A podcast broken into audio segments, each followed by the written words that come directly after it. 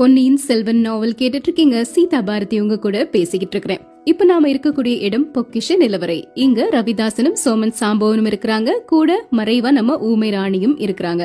அத்தியாயம் இருபத்தி ஒன்பது, ராஜ தரிசனம். பொக்கிஷ நிலவரையில இருந்த அந்த சுரங்க பாதைக்குள்ள இருந்து வெளியே வந்துட்டாங்க ரவிதாசனும் சோமன் சாம்பவனும். ஊமை ராணி அங்கேயே நிக்கிறாங்க.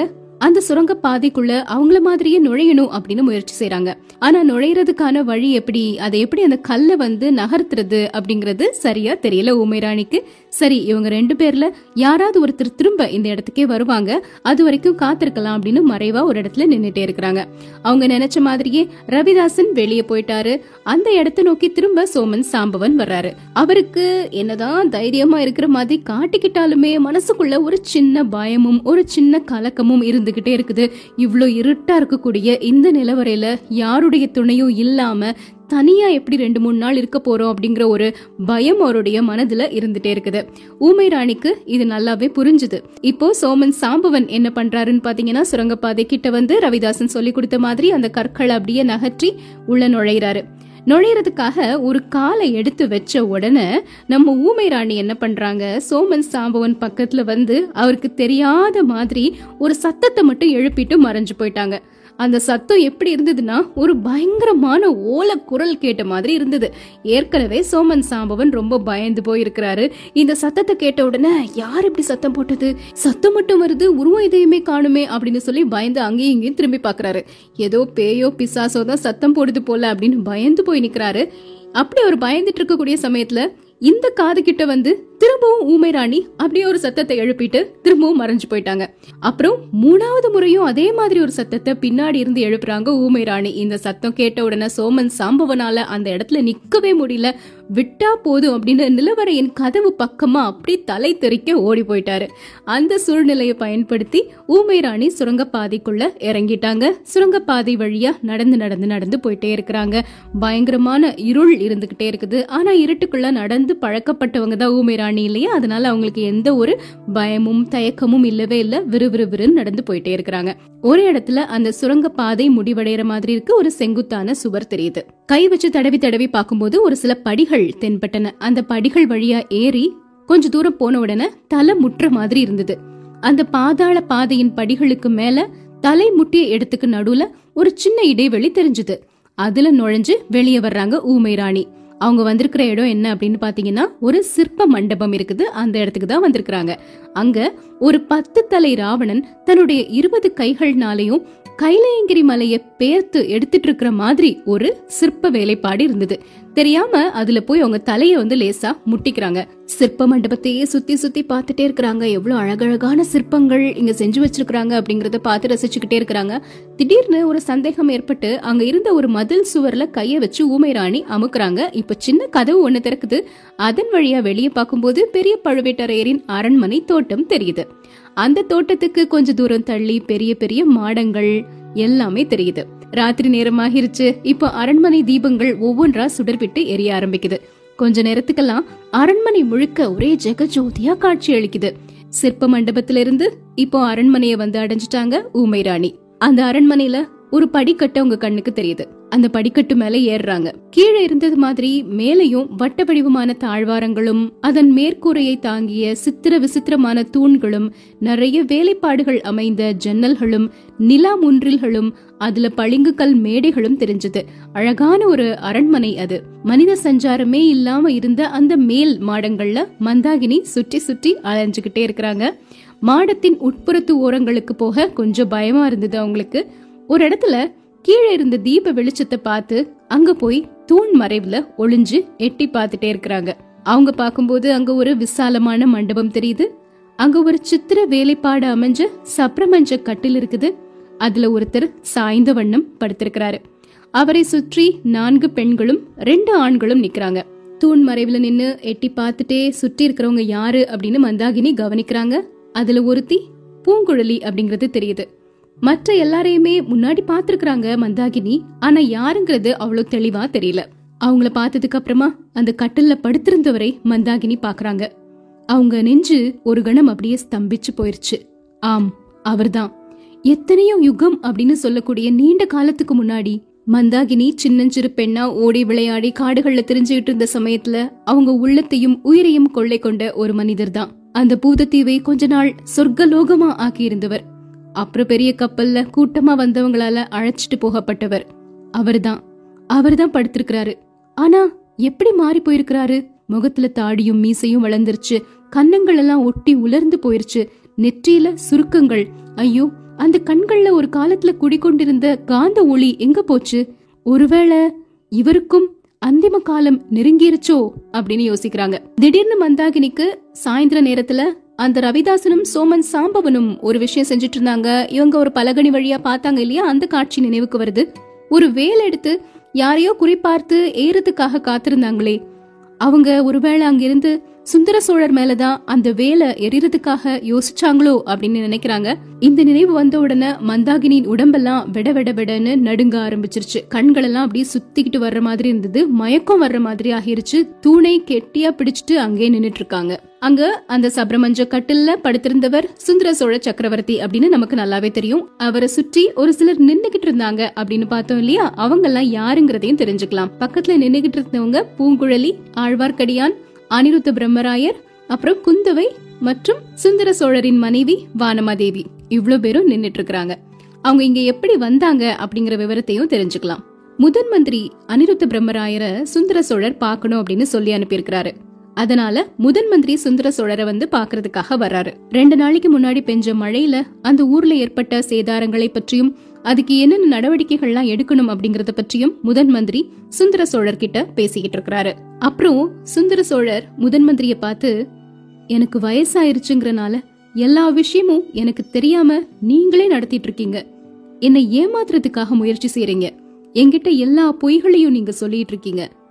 இளவரசர் அருள்மொழிய நான் சொல்லவே இல்ல நாகப்பட்டினத்துல தங்க வைக்கணும்னு. என்ன கேட்காம இந்த முடிவை எதுக்காக எடுத்தீங்க அப்படின்னு ஒரு கேள்வியை கொடுக்கறாரு.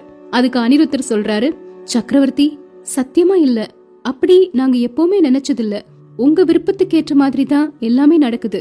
சின்ன இளவரசர் கொஞ்ச காலத்துக்கு சோழ நாட்டுக்குள்ளேயே வராம இருக்கணும், இலங்கையில இருக்கணும் அப்படின்னு தான் நான் நினைச்சேன். ஆனா பெரிய பழுவேட்டரையருடைய ஆட்கள் இளவரசரை சிறைப்படுத்தி கொண்டு வர்றதுக்காக இலங்கைக்கு போயிருக்கிறாங்க. நீங்க தானே அவங்கள அங்க அனுப்பியும் வச்சீங்க. அதனாலதானே இளவரசர் அங்கிருந்து புறப்பட்டு வந்தாரு அப்படிங்கிறாரு முதன் மந்திரி.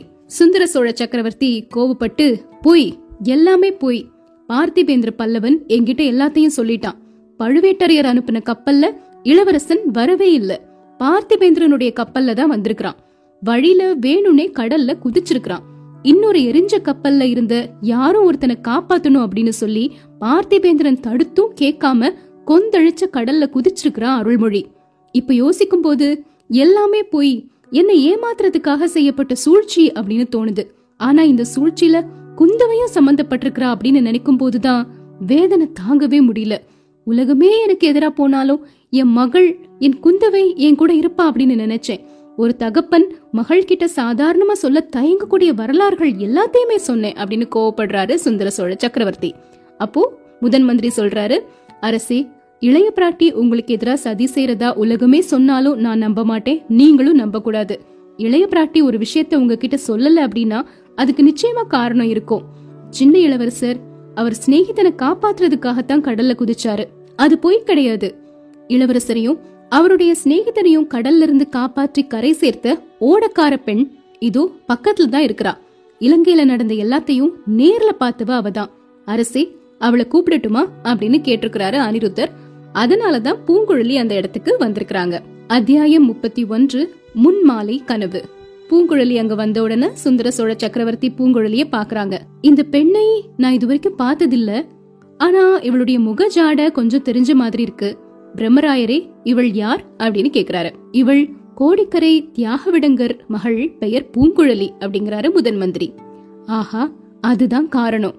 இவள் அத்தையின் முகஜாட இவகிட்ட கொஞ்சம் இருக்குது, ஆனா அவளை மாதிரி இவ இல்ல, ரொம்ப வித்தியாசம் இருக்கு அப்படின்னு மனசுக்குள்ள முணுமுணுக்கிறாரு சுந்தர சோழ சக்கரவர்த்தி. பூங்குழலி சுந்தர சோழ சக்கரவர்த்தியவே பாக்குறாங்க. இது வரைக்கும் அவங்க அவரை பார்த்ததே கிடையாது. அழகில் மன்மதனை மிஞ்சியவர் அப்படின்னு கேள்விப்பட்டிருக்காங்க. இளவரசரை பெற்ற தந்தை அப்படித்தான் இருக்கணும் அப்படின்னு மனசுக்குள்ளே நினைச்சிருந்தாங்க. இப்போ உடல் நோயினாலையும் மனநோயினாலையும் கஷ்டப்பட்டு பாக்குறதுக்கே பரிதாபமா இருந்த சக்கரவர்த்தியை பார்த்த உடனே திகைச்சு போறாங்க. அத்தையை கைவிட்டது பற்றி அவர்கிட்ட சண்டை போடணும் அப்படின்னு நினைச்சிட்டு இருந்தாங்க இல்லையா பூங்குழலி. ஆனா இப்போ பயத்தினாலையும் வியப்புனாலையும் கூச்சத்தினாலையும் சக்கரவர்த்திய பார்த்த உடனே வணக்கம்னு சொல்றதுக்கு கூட மறந்து போய் அப்படியே நின்னுட்டு இருக்கிறாங்க. பெண்ணே, உன் தந்தை தியாக விடங்கர் சுகமா அப்படின்னு சக்கரவர்த்தி கேக்குறாரு. ஆம் பிரபு அப்படின்னு சொல்லிட்டு பூங்குழலி வந்தியத்தேவனை இலங்கைக்கு அழைச்சிட்டு போனதிலிருந்து இளவரசரை நாகப்பட்டினத்துல கொண்டு வந்து சேர்த்த வரைக்கும் எல்லா விவரத்தையுமே சொல்றாங்க. எல்லாத்தையும் கேட்ட உடனே சக்கரவர்த்தி, பெண்ணே, சோழ குலத்துக்கு இணையில்லாத உதவி செஞ்சிருக்கிற, அதுக்கு ஈடா உனக்கு செய்யறதுக்கு எதுவுமே இல்ல. ஆனா உன்னே ஒண்ணு கேக்குறேன் சொல்லு, கோடிக்கரையில இளவரசரை கொண்டு வந்து கரை சேர்த்ததுக்கு அப்புறமா இங்க அழைச்சிட்டு வராம எதுக்கு நாகப்பட்டினத்துக்கு அழைச்சிட்டு போன அப்படின்னு கேக்குறாரு. சுவாமி, இளவரசர் கொடிய ஜலத்தினால நினைவிழந்திருந்தாரு. நாகப்பட்டினம் புத்த விகாரத்துல நல்ல வைத்தியர்கள் இருக்காங்க, அதனால அங்க அழைச்சிட்டு போனோம். பிக்ஷுக்கள் இளவரசர்கிட்ட ரொம்ப பக்தி உள்ளவங்க அப்படின்னு எங்களுக்கு தெரியும். இளவரசரை அந்த நேரத்துல ஓடத்துல தான் ஏத்திட்டு போக முடியுமே தவிர குதிரை மேலேயோ வண்டிலேயோ ஏத்தி அனுப்ப முடியாது. சரி, அப்போ கோடிக்கரையில தான் பழுவேட்டரையர் இருந்தாரு, அவர்கிட்ட ஏன் தெரிவிக்கல? பூங்குழலி கொஞ்சம் தயங்கிட்டு, சக்கரவர்த்தி, பழுவேட்டரையர் இளவரசருக்கு விரோதி அப்படின்னு நாட்டுக்கே தெரியும். அப்படி இருக்கும்போது இளவரசரை பழுவேட்டரையர்கிட்ட எப்படி ஒப்படைக்க முடியும் அப்படின்னு சொல்றாங்க. ம் என் புதல்வர்களுக்கு பழுவேட்டரையர்கள் மட்டுமா விரோதி? நான் கூடத்தான் விரோதி. உலகமே அப்படித்தான் எண்ணிக்கொண்டிருக்கிறது அப்படின்னு ஒரு வெறுப்போட சொல்றாரு சுந்தர சோழ சக்கரவர்த்தி. இந்த சமயத்துல மலையமான் மகள், அதாவது சுந்தர சோழரின் மனைவி வானமாதேவியும் குந்தவையும் வானதியும் சக்கரவர்த்தியினுடைய அறைக்குள்ள வர்றாங்க. முதன் மந்திரி, இன்னைக்கு இதோட நிறுத்திக்கோங்க. சக்கரவர்த்திக்கு அதிகமா களைப்பு உண்டாக கூடாதுன்னு வைத்தியர்கள் கண்டிப்பா கட்டளையிட்டு இருக்காங்க அப்படின்னு சொல்றாங்க வானமாதேவி. எல்லாருமே அந்த இடத்தை விட்டு கலைஞ்சு போக ஆரம்பிக்கிறாங்க. முதன் மந்திரி சொல்றாரு, இந்த பெண் பூங்குழலி ரொம்ப அழகா பாட்டு பாடுவா, இவ பாடக்கூடிய ஒரு பாட்டை மட்டும் கேளுங்க அப்படின்னு. பூங்குழலி பாட ஆரம்பிக்கிறாங்க. கண் அயர்ந்து தூங்க ஆரம்பிக்கிறாரு. தூங்கிட்டு இருக்கும் போது அவர் ஒரு ஓடத்துல போயிட்டு இருக்கிற மாதிரியும் பக்கத்துல பூங்குழலி உட்கார்ந்து பாடல் பாடுற மாதிரியும் அவருக்கு கனவுகள், காட்சிகள் கண் முன்னாடி தோன்றிக்கிட்டே இருக்குது. கொஞ்ச நேரத்துல பக்கத்துல உட்கார்ந்து பாடிக்கிட்டு இருந்தது பூங்குழலி அப்படிங்கறது மறந்து போய் மந்தாகினி உட்கார்ந்து பாட்டு பாடுற மாதிரி அவருக்கு தோன்ற ஆரம்பிக்குது. மந்தாகினி, நான் நோயாளியா போயிட்டேன், உங்ககிட்ட என்னால வர முடியல, நீதான் என் பக்கத்துல வரணும். இதோ பார் மந்தாகினி, இன்னொரு தடவை மூன்று உலகத்துக்கும் சக்கரவர்த்தியா முடிசூட்டுறதா சொல்லி என்னை யாராவது கூட்டிட்டு போனாலும் நான் உன்னை விட்டுட்டு போக மாட்டேன். இந்த ஈழ நாட்டுக்கு பக்கத்துல உள்ள தீவுகளுக்கு கூட நாம போக வேண்டாம், யாராவது வந்துட்டேதான் இருப்பாங்க. படகை நடுக்கடல்ல விடு, வெகு தூரம், தொலைதூரம், ஏழு கடல்களையும் தாண்டி போய் அப்பால் இருக்கக்கூடிய தீவாந்திரத்துக்கு நாம போயிருவோம் அப்படின்னு பேசிக்கிட்டே இருக்கிறாரு. மந்தாகினி பக்கத்துல உட்கார்ந்து சிரிச்சுக்கிட்டே இருக்கிறாங்க. திடீர்னு ஒரு குளிர்ந்த காற்று அடிக்குது. அப்பதான் சுந்தர சோழருக்கு நினைவு வருது, ஐயோ இவ்வளவு நேரம் நாம கனவு கண்டுட்டு இருக்கிறோம் அப்படின்னு. கனவில் கண்ட தோற்றங்கள் எல்லாம் நெஞ்சில ஒரு பாரத்தை உருவாக்குன மாதிரி அவருக்கு தோன்றுச்சு. எதிர்ல பாக்குறாரு, அறையில யாருமே இல்ல, அவர் மட்டும் தூங்கிக்கிட்டு இருக்கிறாரு. எல்லாருமே அந்த இடத்த விட்டு போயிட்டாங்க. தீபம் எரிந்து கொண்டிருந்தது. கண்ணை திறந்து அவர் பாக்குறாரு. மேல் மாடத்திலிருந்து ஏதோ ஒரு மெல்லிய சப்தம் கேக்குது. அது என்ன சத்தமா இருக்கும்? முகத்தை கொஞ்சம் திருப்பி சத்தம் வந்த திசையை நோக்கி பாக்குறாரு. மேல் மாடத்துல தூணை பிடிச்சிட்டு விளிம்பின் வழியா ஒரு உருவம் இறங்கி வர்ற மாதிரி தோன்றுச்சு. அந்த உருவம் யாருன்னு நமக்கு தெரியும், ஆனா சுந்தர சோழ சக்கரவர்த்திக்கு தெரியாது. மந்தாகினியும் சுந்தர சோழரும் சந்திக்கக்கூடிய அந்த காட்சி எப்படி இருக்கும் நாளைக்கு தெரிஞ்சுக்கலாம்.